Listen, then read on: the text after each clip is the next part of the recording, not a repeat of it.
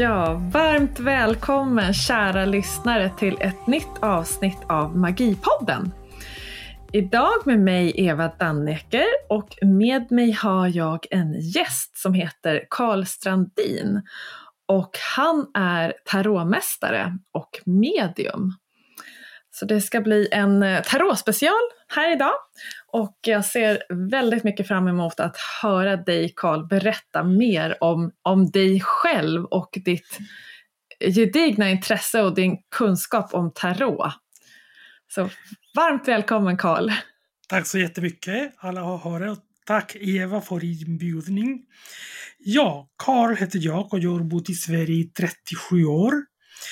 Eh, och jag finns här för att kunna prata om tarot Eh, och mina kunskaper och färdigheter vad det gäller tarot, tarot eh, jag har fått från min faster Jasmina. Hon är 95 år gammal nu. Eh, och hon i sin tur fick också från sin gamla faster som var född på 1800-talets sista delen. Oj!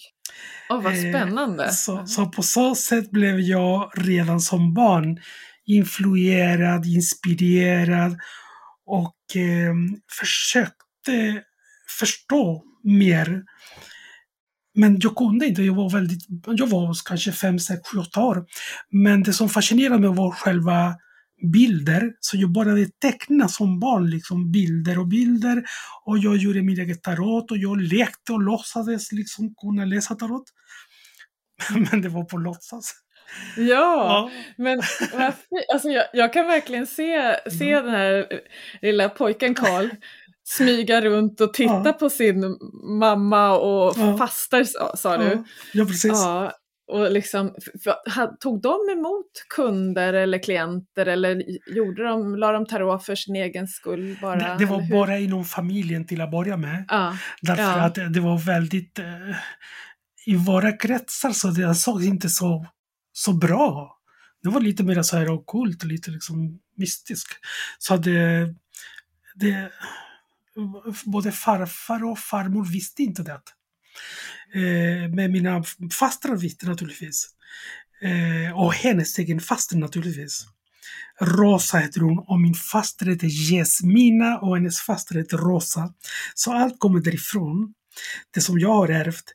Eh, det som fascinerade mig förutom alla dessa fantastiska bilder, eh, det, det, var en del som var skrämmande för mig och jag tyckte det var obehagligt men ändå jag var så fascinerad.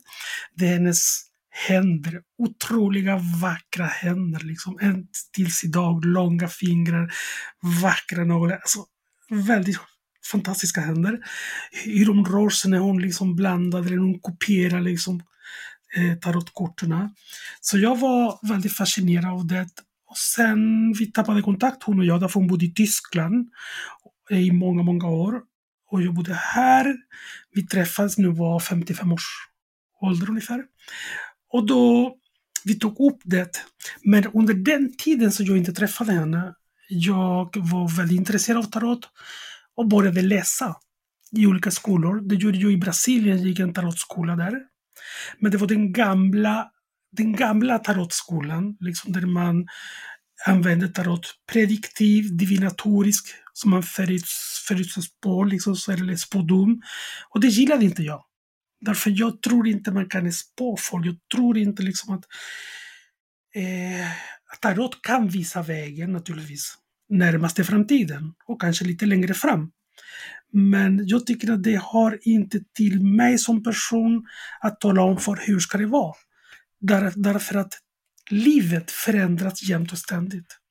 Vi är en ständig förändring och utveckling, förhoppningsvis. Om, ja. om, om någon, och, och, den, och därför, därför jag eh, vill inte jobba. Jag har jobbat i olika tarotlinjer, men det är inte min klientell. Det är inte liksom, eh, nej.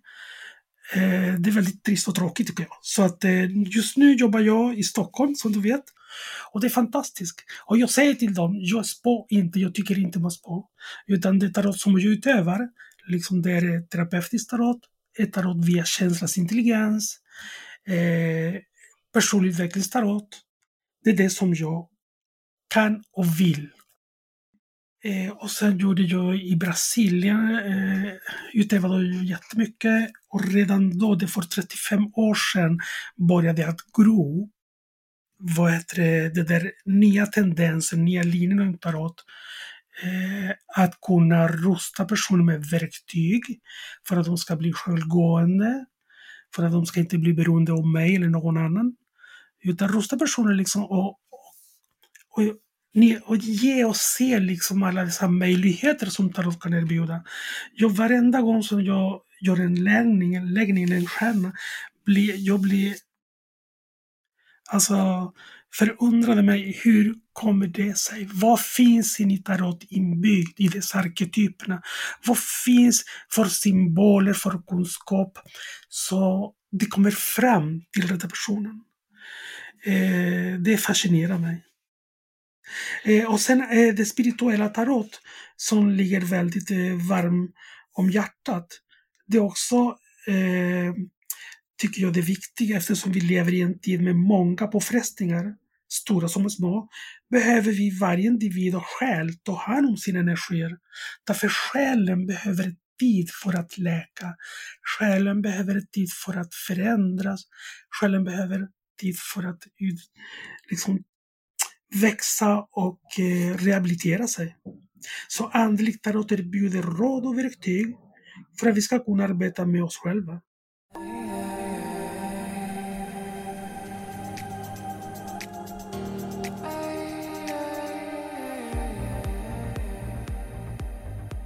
Ja, jag är så nyfiken på det här med tarot egentligen. Vad, vad är det och hur kommer det sig? Alltså, när, när uppstod det? Vem var det som ritade första tarotkortet? Ja, och varför? Var... varför? ja, det var en väldigt, väldigt intressant fråga. Väldigt stor fråga faktiskt. Eh, därför på nätet finns väldigt mycket att hämta och eh, de står inte liksom i motsats liksom, men det finns olikheter, det finns olika åsikter. Eh, tarot, om man tänker så här Europa, väster, västervärld, eh, det sägs liksom att den första tarot kom fram eh, 1227 som kungen av Frankrike, Karl den sjätte, beställde en tarot. Och det påstår, en del säger att Eh, det tillverkades i, Frank i Spanien, förlåt, i Italien. Och det skulle jag eh, skulle kunna hålla med mig därför att italienare har eh, i sig inbyggd sin essens som, som folksjäl. Liksom. Känsla för det vackra, för, känsla för det sköna. Liksom. Och jag kan tänka mig att de har gjort det. Som det står. Men andra säger att nej, det har, det har tillverkats i Frankrike. Eh, det tarot finns i ett museum i Paris. Eh, det är de äldsta referenser som vi har om tarot och Marseille. Sen eh, 1230 omkring, en kung i Spanien från Castilla-La Mancha, han beställde också tarot till kungahuset. Men de tarot var de ursprungliga tarot. Det sägs också liksom att i norra Frankrike eh, det var munkar som använde tarot. Och de gömde sig, katarer, liksom i, i grottor i norra Frankrike. Och, alltså det finns väldigt mycket historia bakom det. Och det finns indisk tarot, egyptisk tarot, kinesisk tarot. Men den tarot som vi använder, som jag kallar för mattertarot, alltså tarot av Marseille, Eh, därför det tillverkades också i Marseille, Frankrike, eh, så småningom. Den har förändrats. Så att ungefär därifrån har vi fakta och referenser, men de tarot hade 19 kort. Inte 22 och inte de små arkana, utan bara de stora arkana. Eh, och sen genom tiden har förändrats. De har eh, förändrats karaktär symbol, och det utvecklas i symbolik. Symboliken liksom i det som jag kallar matter-tarot. Det är tarot av Marseille. Därför det är det som man, vi har de äldsta referenserna i Europa. Sen finns egyptiska tarot och kinesiska och vad vet jag. Liksom. Men här i vår värld som jag känner, liksom, som ligger närmare mig, som jag identifierar med min kultur, det är tarot och Marseille. Den, den äldsta. Eh, men sen folk brukar blanda. Det är många människor som inte förstår vad tarot är. Därför tarot har en struktur. Det har en, en liksom består av 78 kort. Vart eh, av de 78 bilder eller kortet finns en djup symbolisk innehåll. Och dessa bilder, både enskilt och i kombination med andra, eh, betyder olika saker och ger olika budskap. Eh, Så jag brukar ju få frågan ganska ofta när jag står i butiken på mm. Vattumannen att vad är skillnaden mellan tarot och orakelkort? Ja, jättebra. Mm. Ja, och, och jag brukar just säga det här att med tarot har ju, eh, den, den, största skillnaden som jag känner till är ju just mm. det här att tarot har ett inneboende system, att, att korten Exakt. har en relation till varandra. Mm. Skulle du vilja säga något mer, liksom, utveckla det? Ja, alltså tarot för mig liksom är ett, ett verktyg som gör, eller som möjliggör en full frihet eh, och, och ger mig stor stark självför, självförtroende för eh, att jag kan möta all, alla utmaningar, både nu och fram. Men ger mig alla möjligheter och det är som en bok, livets bok. Det är livets bok som eh, kan läsa av och kan hjälpa eller kan leda, handleda och möjliggöra att alla människor på jorden kan ta till sig där liksom kunskap om det. eh, budskap, vägledning. Så tarot eh, hjälper oss att hitta fram och utveckla, balansera, harmonisera oss eh, och alltså ha hälsosamma relationer. Det, det, så ser jag tarot. Som en Eh, däremot orakelkort, som är väldigt fina och väldigt moderna, de, de har ingen en sammanhang sinsemellan, de har ingen struktur. Till exempel tarot, eh, det är stora arkana 22, 56 arkana, de är små arkana och däremellan finns också de eh, förklädnadskortet, som är 16. Så liksom det, det, har en struktur och det har en inneboende symbolik. Eh, och den symboliken har också eh, Carl Jung hjälpt till. Att kunna liksom, han eh, vad det, har jobbat med tolv arketyper. Och de arketyperna liksom, eh, har eh, utvecklats genom tiden. Det, eh, därför att han analyserade och tittade på vad heter mm, människors beteende, människors liv, eh, människors sätt att vara och agera och reagera och vilka prototyper av människor finns. Det är ungefär som när jag tänker på arketyperna, då tänker jag liksom i Waldorfskola i, i årskurs två, då läser man eh, Aesopos fabel om man pratar om den flitiga Mira, om den lottmasken och så vidare. Och så vidare. Eh, och barnen känner sig, man känner sig identifierad. Och det som Carl Jung gjorde, han som var den, en klassisk psykoanalytiker, han och väck Freud naturligtvis. Och han definierar de tolv arketyperna och studerar symboliken och myter från många olika kulturer som jag nämnde. Och dessa arketyper representerar beteendemönster som gör eh, ett särskilt sätt att vara. Till exempel, jag ska nämna kanske två eller tre, den vise man, den oskyldige, den utforskaren och så vidare. Det finns tolv stycken och mycket mer.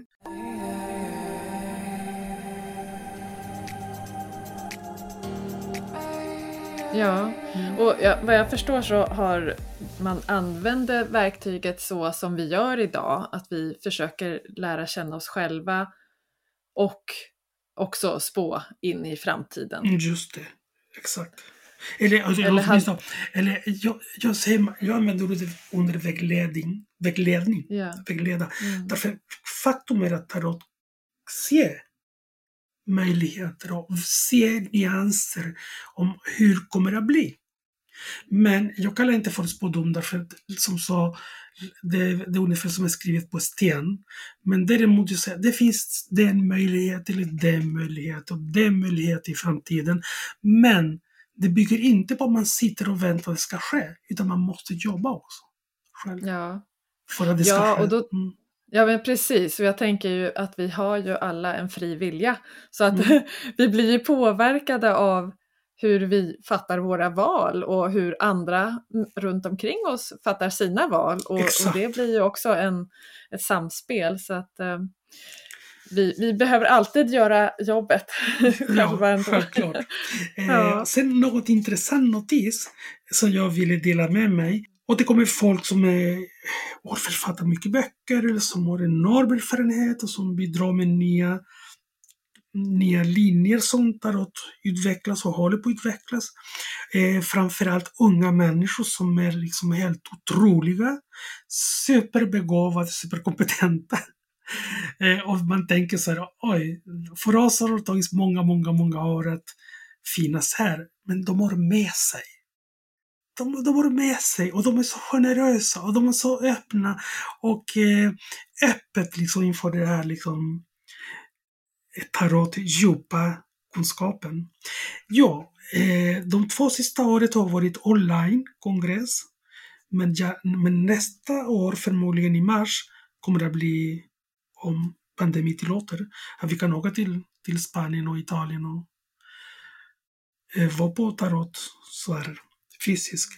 Men den senaste tarot, det var den tarot som jag var med innan pandemin, 2019, då utarbetades eh, ett dokument eh, som är yrkeskod, etik och moral för tarotvägledare. Och det är jätteintressant. Och jag är medlem ja. i den här klubben, så för jag var med liksom och försökte hjälpa till för att skapa det här. Alltså alla har varit med som har varit på kongressen. Eh, och det första som man pratar om är att vi tror på den fria viljan, precis som du har sagt, vår egen vilja. Ja. Eh, korten tyder men inte styr inget. När vi tolkar en tarotläsning ser vi situationen och riktningen i det aktuella ögonblicket. Sedan är det klienten själv som bestämmer att göra sina egna val, precis som vi har pratat. Eh, vi informerar om olika alternativ, men vi fattar aldrig beslut åt en klient. Det är alltid klienten själv som bestämmer mål, tillvägagångssätt respektive tidpunkt. Naturligtvis hjälper vi klienten att se vad olika vägval innebär, självklart. Det, det gör alla. Eh, och sen vi måste respektera klientens tankar och handlingar utan att värdera eller döma. Alla människor har lika värde och alla handlingar har en orsak. Ingen av oss vet hur vi själva skulle reagera och handla under samma omständigheterna och med en annan persons erfarenhet. Så det, eh, det där är väldigt, väldigt viktigt hur vi väljer våra ord, hur vi uttrycker oss, hur vi pratar med klienten. Eh, det vill säga alltså att vi bidrar, bidrar till att varje ögonblick lyfta fram och utnyttja klientens resurs och potential. Orakler är, är verktyg som kan vara till stöd för vägledning genom eh, att framhålla och bekräfta klientens positiva sidor och kvaliteter. De flesta människor har resurser och potential som de själva inte, se, inte ser eller de inte ens är medvetna. Nej, och det tycker jag är spännande att du säger, för just det här att det, det använder jag kort till, att mm. liksom hjälpa mig att få fatt i mina omedvetna tankar och det som kommer upp från det undermedvetna. Eh, det, det, gör saker och ting synligt. För jag brukar, jag brukar tänka och säga att vi tänker ju ungefär samma tankar varje dag. Jag vet inte om det är så 90% samma mm. tankar. Mm. Eh, och då är det ju fantastiskt om vi har ett verktyg som tarot eller orakelkort som kan hjälpa oss att få fatt på nya tankar, nya eh, synapser i hjärnan. liksom. vi, vi får hjälp att eh, lyfta blicken och se lite mer objektivt på oss själva. Det är ju fantastiskt. Så är det faktiskt. Och sen, eh, det, det, är väldigt kort som, som vi har att gå igenom den tarotetiken. Du kan få den, en jag kan skicka till dig. Att vi kan upptäcka möjliga svårigheter och problem samt därefter hjälpa klienten att söka lösningar och olika sätt att undvika och eller att övervinna motgångar och hinder. Så när vi ser svårigheter bör vi, oavsett vad det handlar om, alltid informera vår klient samt vägleda konstruktivt utan att väcka oro eller rädsla. Tillsammans med klienten undersöker vi den mest komplexa situationen för att finna framkom framkomliga vägar eller sätt att undvika sådant som inte går att påverka. Om det är inte möjligt kan vi se vilken som är den optimalaste vägen och vad klienten behöver lära sig för att övervinna sina egna svårigheter. Och vi är aldrig kategoriska eller negativa eftersom det är lätt ger upphov till stress som förvärrar situationen för klienten. Det är vår uppgift att hjälpa klienten att finna användbara och realistiska alternativ och möjligheter. Så vi använder ett tydligt och anpassat språk och undviker tekniska och formella ord, särskilt inom astrologi. Det är viktigt att använda ett språk som är begripligt och konkret. Det där, och sen det andra är att eh, vi pratar, vi, alltså, vi förintar oss på liksom så här eh, havande kvinnor, därför det kan man se på kort. Men kan ni tänka er liksom att livet är en ständig förändring? Om jag säger ja, hon är med barn och nej, det kommer att bli ett barn i er familj. Det kommer att födas ett barn. Och olyckligtvis personen får missfall. Var finns jag där? Varför? Alltså, och därför säger man inte sånt. Och det andra, eh, vi kan inte prata om hälsa. Därför vi är inte läkare. Man kanske man kan råda så här, ja det är bra att du lever rytmiskt, oorganiskt, att du tar dina promenader, liksom kanske öva eller utöva någonting som eh, främjar din hälsa. Meditation eller yoga. Så. Men inte prata och gå in liksom att medicinera folk som man gör i Latinamerika. Vi är inte läkare. Mm. Ja, eh, och sen inte om döden heller. Nej. Så det är tre saker som jag åtminstone gör väldigt strikt vad det gäller det. Eh, och det är så himla mycket som man skulle kunna prata dagar och dagar och dagar. Men det är ju väldigt fint att det finns en sån här etik och mm. moral som, som kommer att eh, genomsyra eh, kanske alla som jobbar med tarot framöver. Ja. Att det blir en e-, enhetligt sätt att möta kunder och, och mer precis. seriöst och, och, mer accepterat i samhället. Ja, precis. Jag... Vi är ju på god väg. Vi är ju på god väg liksom att, att acceptera det. Men, och jag tror som du sa, det är så spännande att det var kungarna, kungahusen ja. som började beställa, beställa taron och sen då är det också inte förvånande att kyrkan förbjöd det och det kanske fortfarande inte är upphävt det där förbudet men att vi nu faktiskt går vi är ju i Vattumannens tidsålder ja, så att ja. vi bör, börjar ju tro på oss själva mer och mer och ja, förstå. Absolut. Mm. Sen, sen, en annan aspekt liksom att som eh, det har jag lärt mig från en ung tjej i Madrid som har skrivit en bok liksom, om tarotkänslans intelligens. Och det är så fantastiskt, så fantastiskt. så jag följer henne, jag är i Spanien, jag och går jag kurser med henne och vi pratar och vi pratar tarot. Och, eh, hon har gjort en, en föreläsning på senaste tarotkongressen som jag var med och presenterade boken. Och det handlade om liksom hur vi måste lära och hjälpa kunden att kunna formulera sig. Därför att eh, det är väldigt viktigt för det ska vara, det ska inte vara destruktivt. Det ska inte vara liksom så här, frågan ska vara, det ska berika. Mm. Och det ska inte göra ont. Det ska inte mm. vara destruktiv eller nociv eller så här. Till exempel. Och det är vi som är ansvariga för att kunna hjälpa att de ska formuleras och vi måste handleda. Så det blir något konstruktivt. Till exempel, eh, jag har skrivit några, några exempel, det är inte så jättemånga, men eh, vilken del av mig hjälper mig att handla i överensstämmelse med min medvetenhet? Till exempel. Vad kan jag erbjuda mina medmänniskor? Vad är det som återkommer och återkommer i mitt liv? Vilka styrkor har står till mitt förfogande? Vad eller vem orsakar mig lidande? Vad eller vem behöver jag släppa taget om? Och så vidare. Det är liksom så här, eller vad kan jag utveckla för att skapa en hälsosam och hållbar relation? Det är intressanta frågor. Och när jag ja. säger så här, jag är så lycklig att jag var på Vattumannen. Ja. därför att, jag är så lycklig därför att folk återkommer och, det, eh, och de kommer med existentiella frågor. Alltså. De mm. kommer med sådana frågor som är relevanta. Ja. Och det är så fantastiskt. Det är ingen som kommer med det eh, som ungefär som patrullinjen som säger oh, jag behöver veta, kommer han eller inte? Svara nej, han kommer höra av sig. Eh, älskar mig eller älskar inte mig? Eller, nej. Utan nej. det är på vad det... kommer en annan kategori människor.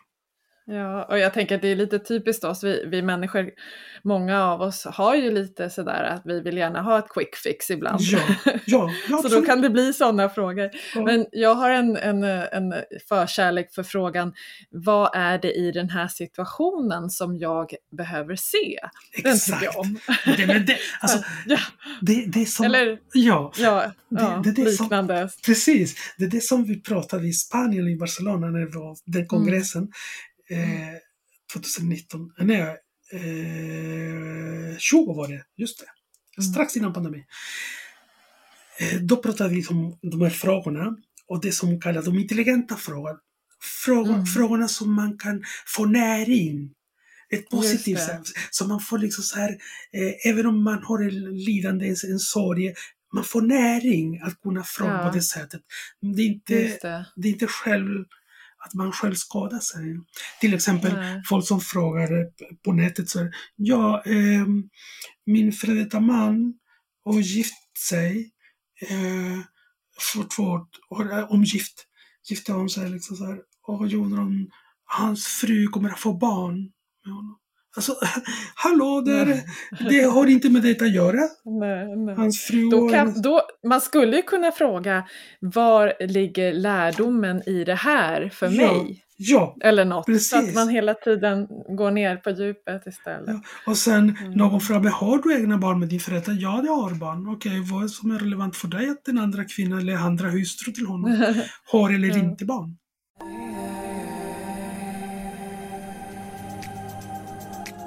Ja, precis. Men jag tänker också, jag blir så nyfiken på, för jag vet ju att du har en gedigen utbildning och, och du, du kan ju så otroligt mycket om korten och ja. dess symbolik. Var, var, var har du utbildat dig? Eller om man lyssnar på det här och blir väldigt så här, intresserad av att att verkligen förstå all symbolik som finns i tarotkorten. Var kan man vända sig då? Jag vet inte Sverige, men jag, jag har utbildat mig i USA. Enbart med eh, spirituell andlig tarot. Mm. Och sen jag har gjort i Spanien, eh, en, på katalanska, en skola som heter Lemat, som är tarot. Och det har jag läst eh, tarot av Marsella i en, mm. en tarotskola som är i 35 år som håller på. Och sen en annan skola som heter Marilo Casals eh, tarotskola i Barcelona också, fast på spanska. Mm. Yeah. Eh, och sen i Brasilien.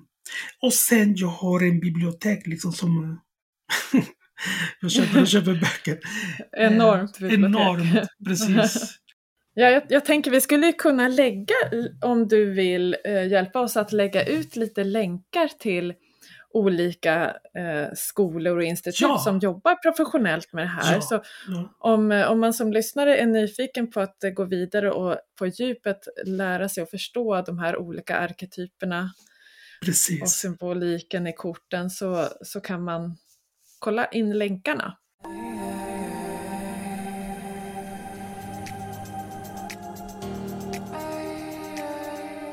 Ja.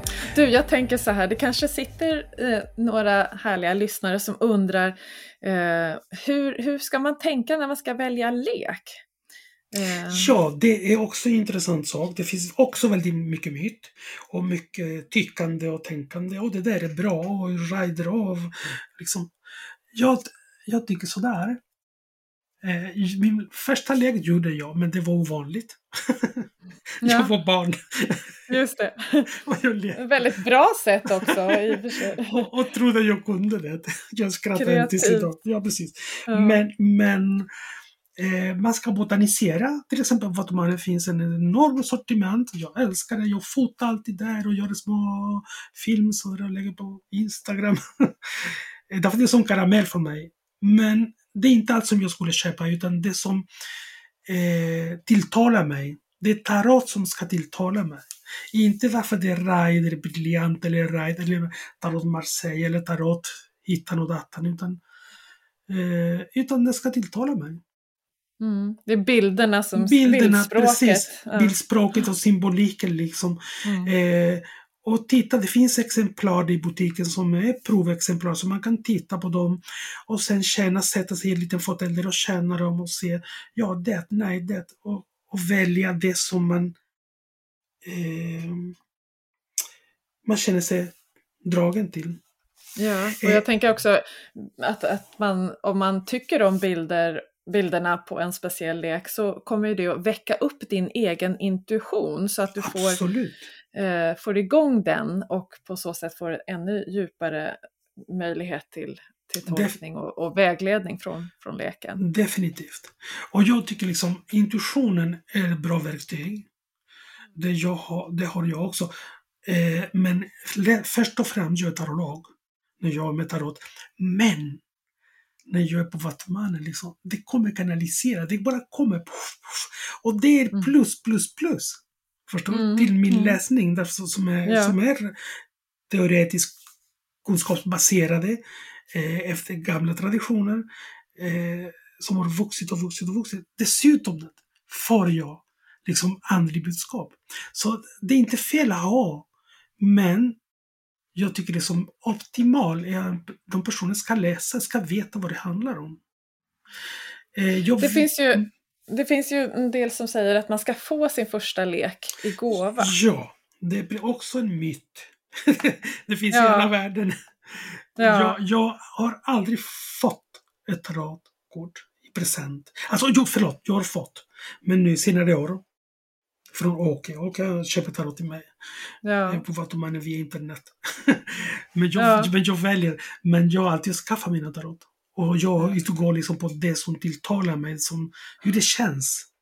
Mm. Hur det känns då kanske vi, Precis, och jag tänker då kanske man också kan tänka att det är en, ytterligare en, en av alla våra så att säga, hinder vi sätter upp för oss själva för att kunna lyckas, att det ska vara si och så, man ska ha den i en svart påse, den ska vara eh, en gåva, det ska vara si, det ska vara så, utan det, det finns liksom inga sådana måsten, utan man kan gå på det man själv tycker om och Exakt. du får köpa den och du behandlar den som du vill, om du ja. vill rena den eller inte, ja. eller om du om du vill låta andra röra vid den eller ja. Eh, vet du vad, apropå rena eh, tarot, jag har gjort bara en gång här. Och det var fullmåne. Och det var förra året höst. Och jag tog liksom, vi har ett bord i stora, stora altanen där. Liksom, och jag sträckte hela kortet. Jag hade importerat, alltså jag hade skickat efter från Barcelona. Den är guldfärgad. Eh, tarot och Marseille, hur vacker som helst. Mm. De blev fuktiga. ända tills idag de är böjda. Jag kan inte rätta till dem. så, nej, inte, ja. nej, jag tänker du, inte. Nej. Du behöver inte rena dem något mer nu. de blev förstörda.